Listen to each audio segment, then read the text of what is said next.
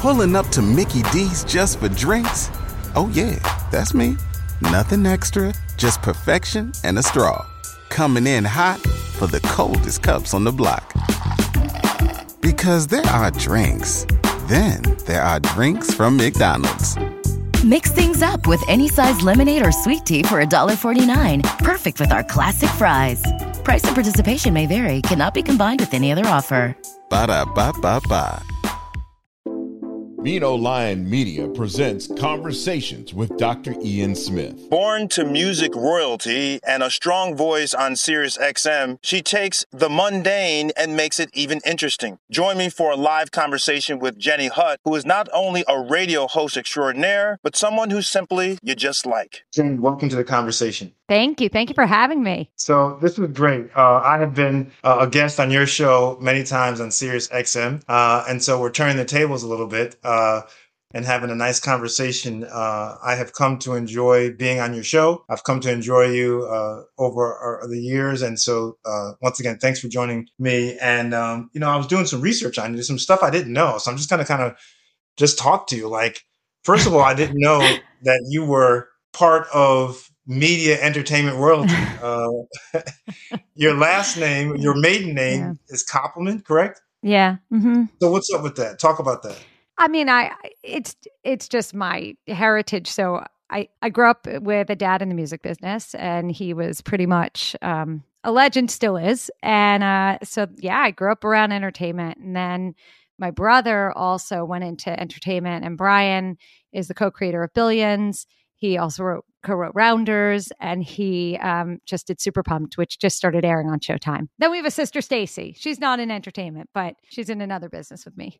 Okay, so let's go back to your dad first of all. Sure. Uh, dad, you, you, know, you just can't. Your dad is a huge icon uh, in the business, yeah. so I'm not going to let you just kind of run over that like that. Yeah, um, he's my dad, I'm, but yes, yes. I know, I know, but I'm interested in what is it like for those of us who have not had um, that pedigree. What is it like mm. growing up um, in a house where you have such a uber successful dad yeah. in the entertainment industry, which also means celebrity, right? Yeah, um, yeah, yeah, for and sure. So, yeah, what is it like as a kid growing up in that kind of environment? So, I can tell you there were parts of it that were incredibly fun. Um, in that we got to spend time around, yeah, the biggest talents of that day. So back in the 70s and 80s and 90s, when Wilson Phillips was like, you know, number one, they were in Boston and I got to hang out with them because I went to Tufts. So there they were. I don't even know why they were on campus, but I just have a picture of them somewhere in Tufts sweatshirts. And we spent a lot of time with Barbra Streisand, and you don't get more talented than than Barbra. And just watching my father use sort of his skill set that who knew he had it as a kid? No one. But like he put together Diana Ross and Lionel Richie for Endless Love. He put oh. together Barbra Streisand and Donna Summer for Enough is Enough. And he just had this great respect for talent. And I think that's what he instilled in us more than anything else. The celebrity of it didn't really matter to him. To us, we were like, this is so cool or whatever. Going to concerts was fun to go backstage.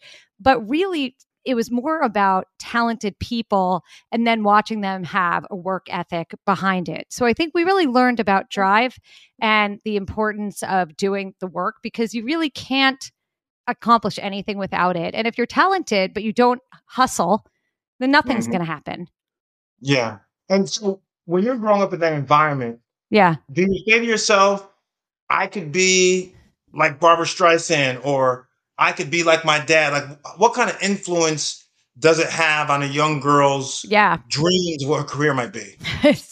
well, I was always a really good vocalist, but I knew I wasn't going to be a pop star because I saw so many of them, and that just was not my destiny. I was not the kid who was sort of out there wanting to pursue her craft. I liked to sing and I had a good voice, but I didn't write songs. And he would always say, like, the greatest performers are songwriters. The greatest artists are actually writing. Their vocalists are a dime a dozen, which is actually, I mean, true. So I didn't really think that I would grow up and be a singer, even though I could sing. I did have in the back of my mind that maybe I would grow up and do something in media. But my dad made me go to law school. So the greatest gift, like I think our parents gave us, was education. Our parents Mhm. paid for our education. And I think that was probably the biggest game changer that there could possibly be. Because to be able to go to college and go to law school, not really knowing what I was going to then do, I think set me up to ultimately have the life that I wanted to have, even though I didn't really know what that was going to be. So Mhm. I, in the back of my mind, I wanted to do something, but I really, I, I went to law school. I then went to acting school. I met my husband in an acting class and got married. He's not an actor, he's an insurance. Got married, got pregnant, had two babies. And then at 35 years old, I went to help my father as his assistant because the assistant that he had, it's a whole story. I caught her cheat her I caught her stealing. It was like a it's the craziest back in the early days of the internet. And um so he was without someone helping him. He was going to start working with Martha Stewart. I raised my hand at the dinner table and was like, I'll go because we all lived together. Like, this is, you asked what it was like. We very much just had a normal, crazy New York family, but not the kind of crazy New York family that was sort of tripping the light fantastic. Like, I wasn't going to nightclubs, I wasn't hanging out with anybody, I wasn't doing those kind of things because my parents, they would have never fostered that environment. I didn't drink. I wasn't like having lots of sex. Like I wasn't doing any of that. I was the most I don't know, I guess sort of nerdy, but like not nerdy within my friend group, just kind of normal within my friend group. So I we lived in Long Island. We weren't in New York City, so I was kind of removed I guess also from that kind of lifestyle. But at 35 years old, I as I was saying I lived next door to the house that I grew up in.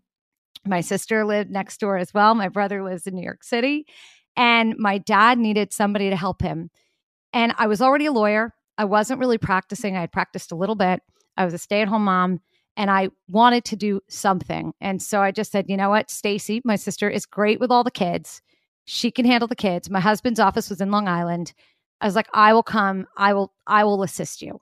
So I went to work for him and as his personal assistant. And I was so good, Ian. I was like the greatest personal assistant you've ever seen. I mean, that, and I learned a lot because people are really mean to personal assistants. And those, I have a different name for my dad. So those who didn't know it was me were so nasty. And then they'd find out and they'd be like, oh, and whatever. It just was like a great lesson in human nature and how you should never talk down to anybody, regardless of their station in life. I mean, come on, just gross, which I think is another lesson that kind of came from my dad and my mom that that everybody should be treated the same. It's like all jobs are relevant and everybody does their part in society and one person's gig isn't more important than another and your gig doesn't sort of define your value, which I think was key uh, because we weren't raised in a way that was sort of elitist even though clearly we were privileged and and and lived a sort of fabulous life in that way. Um yeah no but so i said i would be his personal assistant and i go to work for him and i'm the best ever. And this is the part that um is sort of interesting to me because my first media job was co-hosting a radio show with martha's daughter. And martha's daughter asked me to do the show Alexis Mhm. asked me to do the show. My father had nothing to do with it to the point where when he heard our demo was like, "Oh my god, Jenny's going to sink the ship." Like didn't want any part of this. And Martha was the one who ultimately greenlit it. And so for five and a half years, I had this incredible radio show and some TV shows with Alexis, and it was really on the job training. And that kind of established me in the radio world and on Sirius XM. And then when that job ended and that Wait. partnership ended, Wait, but how did you and Alexis actually hook up though? because I was assisting my father at Martha's office, and Alexis would come in all the time. It was where her mother worked. So we mm-hmm. sort of hit it off. Mm. And we had dynamic conversations, and we were very, very different from an optical perspective, from sort of our life experiences. And it just worked. And I think she got that feeling. And we would talk for hours. And so she was supposed to do this radio show on Sirius XM on Martha's channel. She asked me to do it with her. And I was like, okay. I had no idea what I was getting myself into. Five and a half years later, I had learned my craft. And then I got to go out on my own. Sirius XM hired me. And I was incredibly lucky that they decided to let me have my own show. And that was now, I mean, I started 16 and a half years ago is when I started broadcasting on Sirius XM, but I've had my own show since 2012.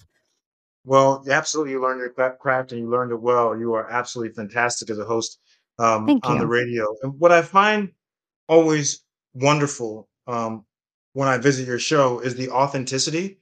And I think that the listeners can hear that in your upbringing. I mean, you're just so authentic, and it's not about pretenses. It's not about um, you're better than anyone else. It's just about you being real about your experiences. And I think, I think that people can can feel and hear that in your voice and your stories. Yeah, I mean, I think, look, we all have pain. I think the human experience is tough.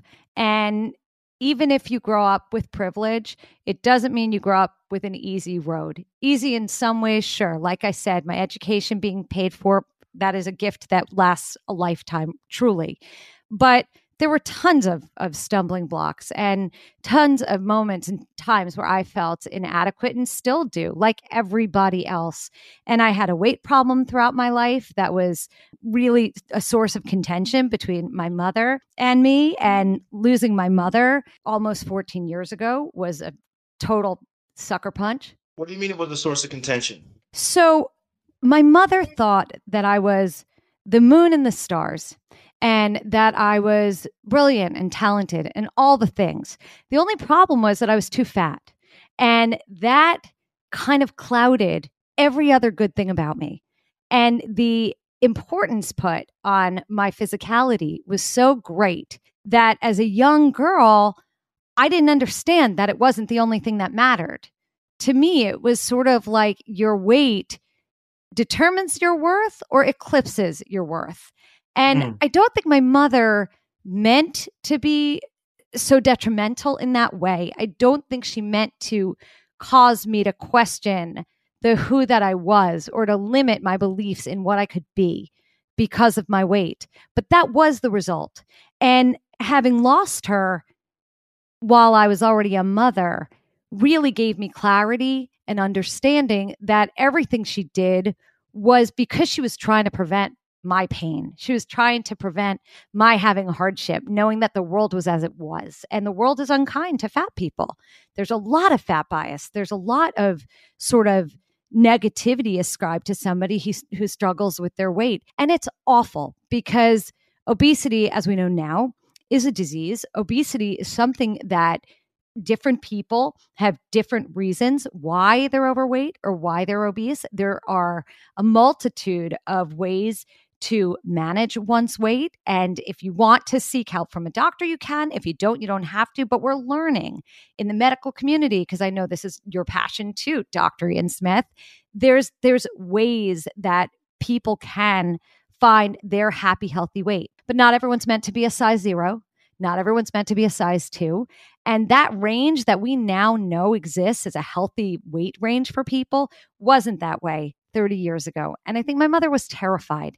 She was terrified what that would mean for my life. And so, without having the tools, I guess, to deal with it, she dealt with it not the best way.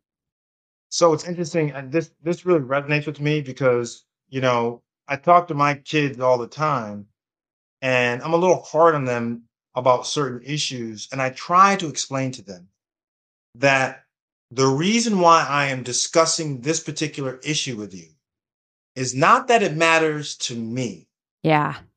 What the reason why I'm doing is because I know how the world is out there, and I don't want you to go out into that sometimes cruel, negative, vicious world and have this what they think, not me, what they think is a vulnerability. And Right. so, my goodness, you telling me that your mother was trying to prevent your pain as a parent and a dad, I've tried to do the same thing, but you just taught me something, which is that I need to make sure that while I am trying to help them with that, that I do it in a way that doesn't, right? I mean, that's Yeah. So that's it.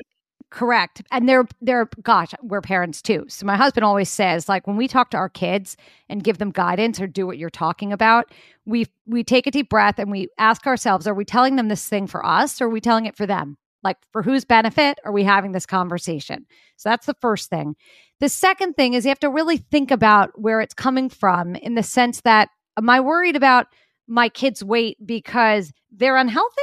Or am I worrying about it because they don't fit into a certain pair of jeans?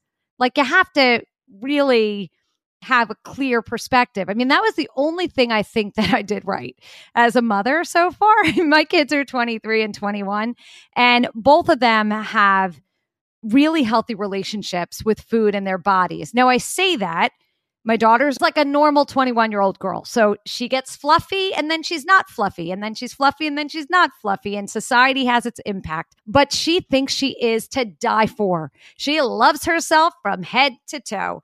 And that to me is my greatest win because I just didn't want any of the body stuff to define her. And she's gorgeous and that's lucky and that's genetics. But like, it's a that I was very conscious to not mess my kids up the way that I was kind of screwed up. And I've done a lot of work. I mean, I think I'm sure you've done as, just as much work, I'm sure, with your own sort of life and and being a doctor and caring for people and and sort of being a black man in America. I mean, there's just it's like inherent that you have to do work that most of us don't have to do. So mm. I, I, you know, you get it.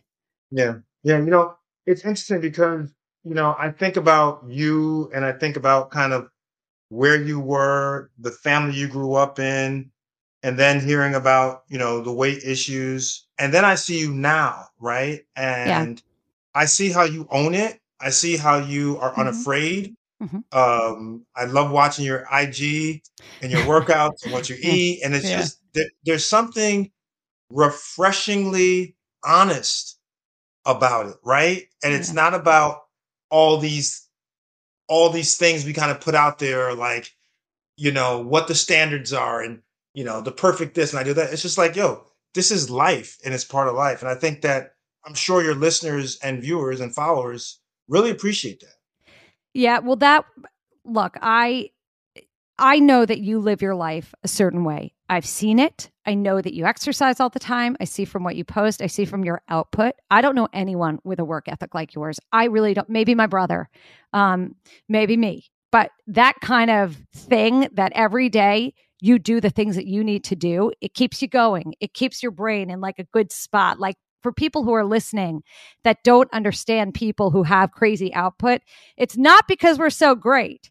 It's because that's the only way we can quiet the demons that like keep us up at night is by doing the work. It's like a shark. You have to just keep on moving, right?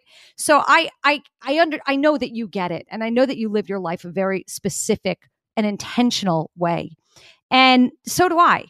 But within the sort of boundaries of how I choose to live my life so that I am sane, I have to allow myself a flexibility so I could manage my emotions when it comes to food and when it comes to exercise. Because when you've lived a life where you've been super overweight and had to sort of deal with that, I lost a lot of weight 12 years ago.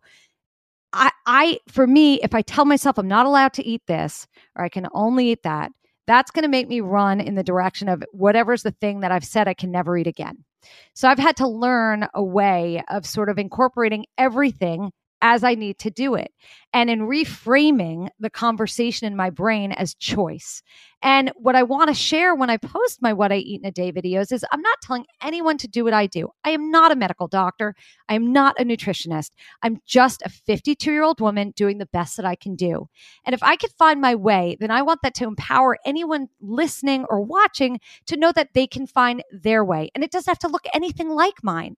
And that's cool. So, like the fact that I might eat cake one day three times in the same day works for me because maybe the next day I don't. And I could be a vegetarian for three years and then have a turkey burger and not have meat again for another three years. Like, there's no rules. It's just figuring out what's going to be right for your specific body. And I also think that we have to be open about support. I have great medical doctors in my life that because I lost my mother almost 14 years ago to pancreatic cancer, I am screened, I am watched, and I make sure to be watched. It's part of my job to make sure I go to look for skin cancer and any of the gynecological cancers and any of the digestive cancers. I do all the things because I'm trying to keep myself alive. And mm-hmm. thankfully, mm-hmm. I got good medical coverage and practitioners and I do the things. So I go to the cardiologist. I'm 52 years old. You should have a baseline at age 50. You have to. So I want to share that you can have a very livable, functioning life while also taking good care of yourself. Yeah, I think that um, that people these days everything is so programmatic. Yeah. Listen, I write programs. That's what I do. I write diet books. I know, but they're Um, so helpful. But here's the thing about your programs, and I'm going to interrupt you to say this because I want the, your listeners to hear it. Your programs are super direct, super easy, and super flexible in that you could take what you want and leave the rest. So I can use your recipes and I can use your guidelines, incorporate them right into my daily life because on their own, they stand perfectly. Wow, that's interesting. I- I've never thought about that. And and thanks for saying that because I really, when I try to think about the reader or the user, I really try to put myself, honestly, I've never been overweight, never struggled with weight, but obviously I've been working with people overweight for a long time. Yeah. But I try to put myself into their situation in the sense of, okay, when I'm writing this plan, can they afford the foods? Is it tasty? Do they have access? Is it flexible enough? Like, is it are the meals? Is it too long to cook this recipe? So I really try to figure out because what I really want at the end of the day, and you spoke to this, I want people to figure out for themselves. I can't Right. actually figure it out for you because I don't, I don't know your life. Like I don't, Right. but but I'm giving you just some guidelines Yeah. so that hopefully those are tools you can use to figure it out. Yeah, and by the way, I I think what you're doing is exactly right and frankly a little bit brave right now in this culture because there are so many people without medical degrees, mm. by the way, saying don't worry about it, eat whatever you want whenever you want, whatever amount you want, your weight doesn't matter. Just be zen about it. Just eat intuitively. Without fully explaining that like intuitive eating is a whole it's a not just a program it was created to help people with anorexia it was created to help people who didn't know how to eat because they were not eating because of a mental illness its mm. original goal was to retrain people how to nourish themselves it's not for weight loss so now that there's this whole like community of people saying you should be give don't worry about losing weight don't make weight loss an intended something in your food life and in your nutrition life. What? If you want to lose weight, you shouldn't be vilified because you want to lose some weight. It's okay to want to lose weight. And we need resources like you that have put together really reasonable plans. You don't tell anybody to do anything that's rash or dangerous or disordered. You're saying eat whole wheat pasta, eat brown rice, eat protein, eat fruits, eat vegetables, have your fun foods when you have them, exercise a little bit. I mean, there's nothing that you're recommending that any medical professional would say, oh, no, how could you possibly tell someone to eat some noodles? Like, we like noodles, but it's brave because there has been this backlash, man. That's like, I don't get it. I don't get it. I, I'm people tell me I'm eating disordered because I care about maintaining my weight loss. I'm like, but if I if I don't, then I'm going to gain 70 pounds, and then for my body chemistry, like that'll kill me. I my body, I can't do it. You know, it's interesting. Um, I learn. I'm a, I'm, I tell you, I learn all the time. I'm going to be a student of life for life. Um, so I have to make a confession now. I actually have watched you so much in your videos and watching on a treadmill and all those things. Guess what I did? I went and bought a treadmill. Stop. It's the best thing ever. I You- can't believe you didn't have one. What? You inspired, believe it or not, you inspired me. I swear to you, you inspired me to get my own treadmill. It just got installed yesterday. It just got installed. Just let me tell you why I didn't own a treadmill. Let me tell you why. Because number one, I like going out on the pavement, Sure. on the ground. Okay. Yep. And number two, I like gyms actually. Yep. I really like gyms. And I felt as though if I put too much equipment in my house, I wouldn't go to the gym and I'd get all, you know, kind of fancy and just go downstairs and Mhm. you know, I like to work.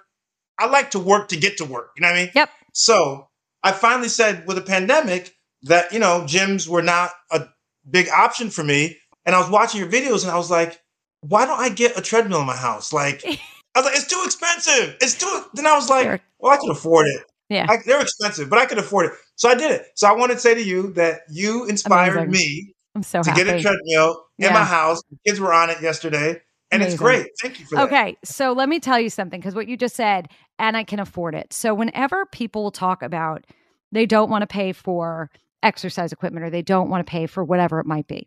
Now, if you're if you're struggling economically, the treadmill's not going to be your first purchase. Of course not. Mm. But there are alternatives. There are things like I have this mini elliptical. It was $100.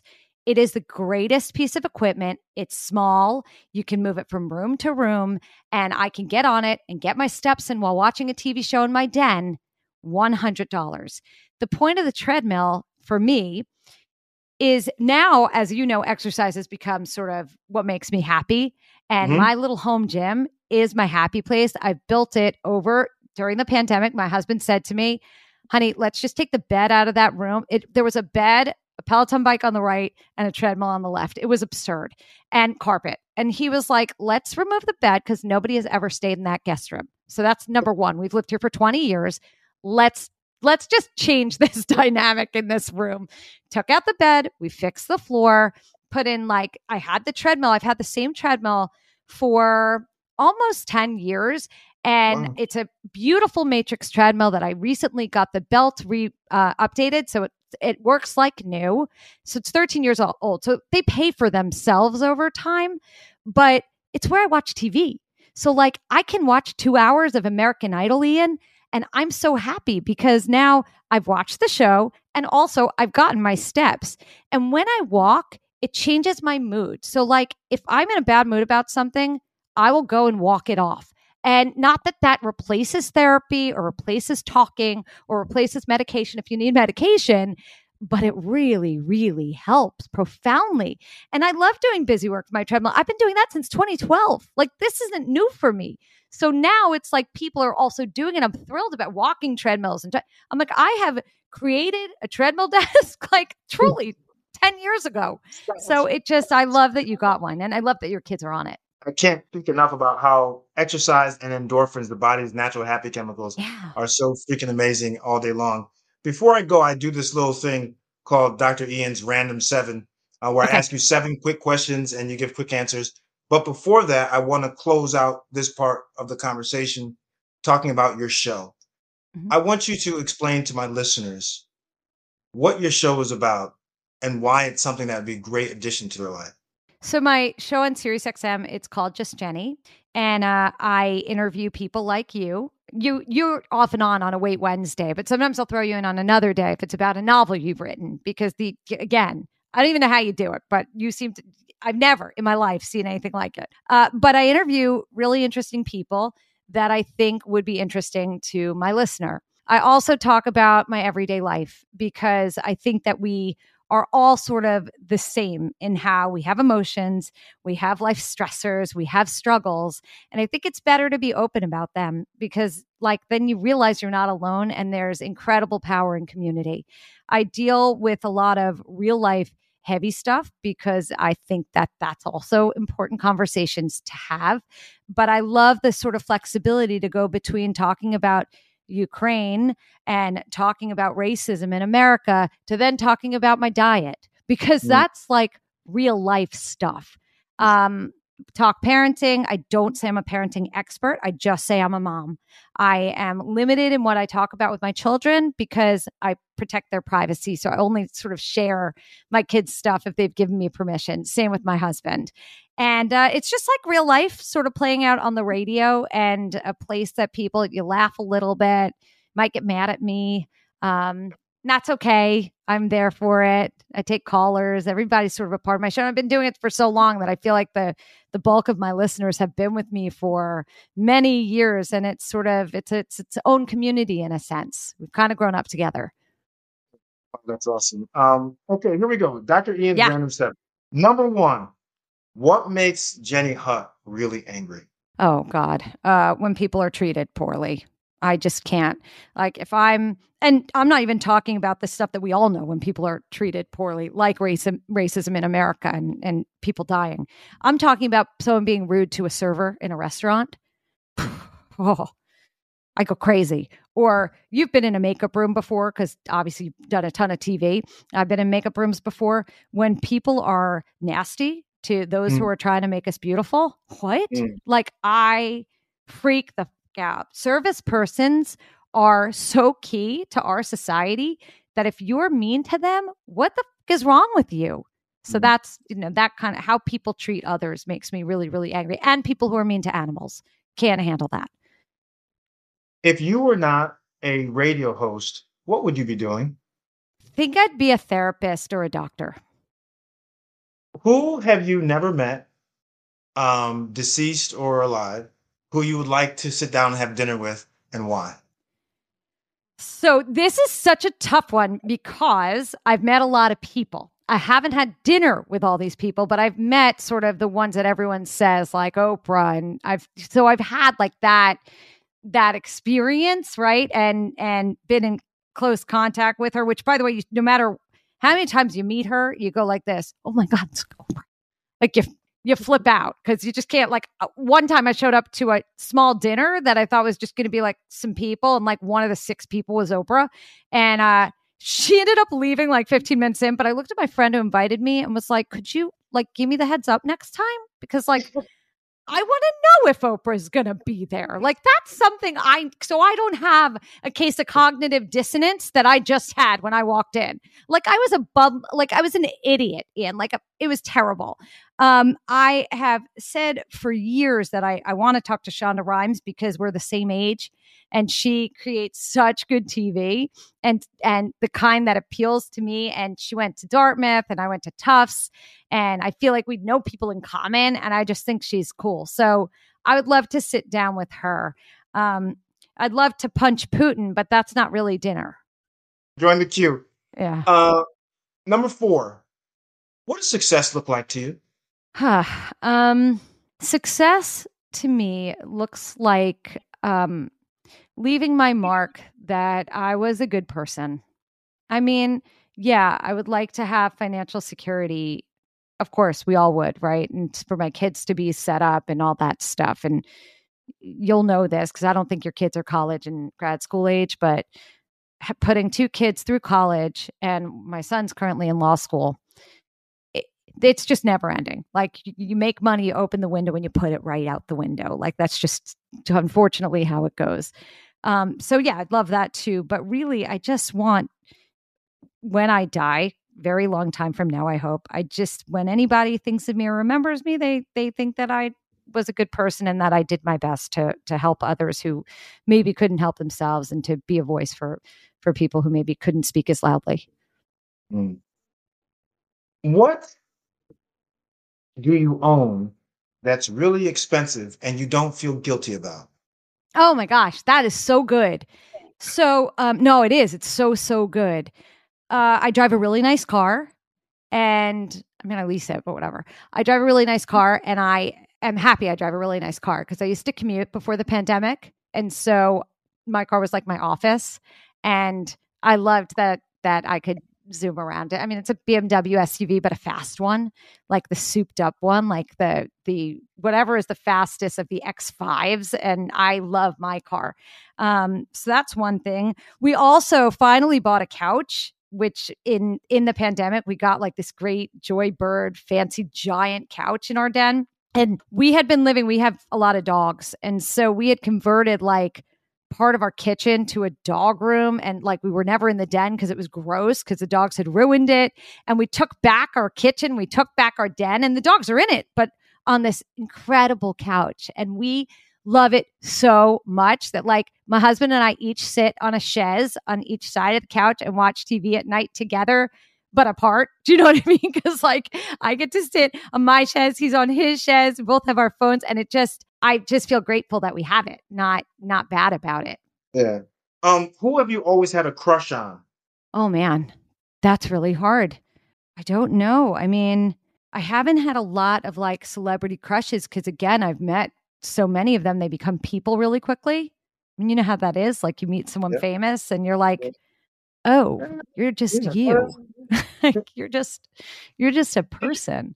Um, yeah, mm-hmm. so I don't really have a celebrity crush. I don't have like a hall pass person. Okay. Lastly, Yeah. Someone finds an article. Yeah. Um, a hundred years from now. Yeah. And that article talks about Jenny Hutt. Yeah. What would you like that article to say?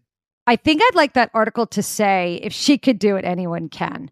Because uh, I kind of have this thing, my dad and I talk about it, that I am like half aspirational and half pathetic. And I think that's very much what most people are. So I do feel like with my anxiety and my weight struggles and sort of just battling insecurities like the next person, the fact that I get up each day and I get through the day and I put myself out there, I would have never imagined that I'd be okay with criticism.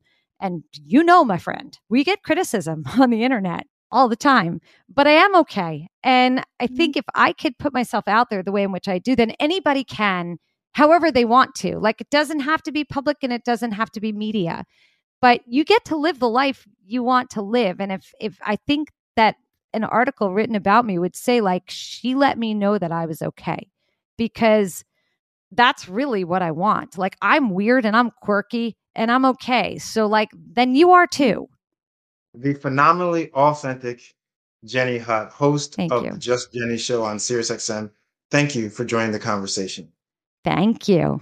Thank you for having me. Thanks so much for listening to the conversation today. I hope it has a positive impact on your life. Of course, you can reach out to me and follow me on social. On Twitter, it's at Dr. Ian Smith, D-R I-A-N Smith. On Instagram, at Dr. Ian Smith. Make sure you spell the doctor out, I-A-N Smith. And on Facebook, Dr. Ian Smith. And of course, if you want to transform your life starting in eight weeks, pick up a copy of my new book. It's called Burn, Melt, Shred. And join our Facebook group by the same name, Burn, Melt, Shred. I do Facebook live sessions, Zoom sessions, all free to help you transform your life. And make sure you check out my website, www.driansmith.com. Make sure you spell out the doctor. Take care. Conversations with Dr. Ian Smith is hosted by Dr. Ian Smith, associate producer Ariel Mancibo, executive producers Ian Smith and Ken Johnson. Find the Conversations with Dr. Ian Smith podcast on Apple Podcasts, Stitcher, Spotify, iHeartRadio, Amazon Music, Odyssey, or wherever you get your podcasts, or on IG at Dr. Ian Smith. Conversations with Dr. Ian Smith is a mean old lion media production. Pulling up to Mickey D's just for drinks? Oh, yeah, that's me. Nothing extra, just perfection and a straw. Coming in hot for the coldest cups on the block. Because there are drinks, then there are drinks from McDonald's. Mix things up with any size lemonade or sweet tea for $1.49. Perfect with our classic fries. Price and participation may vary, cannot be combined with any other offer. Ba da ba ba ba.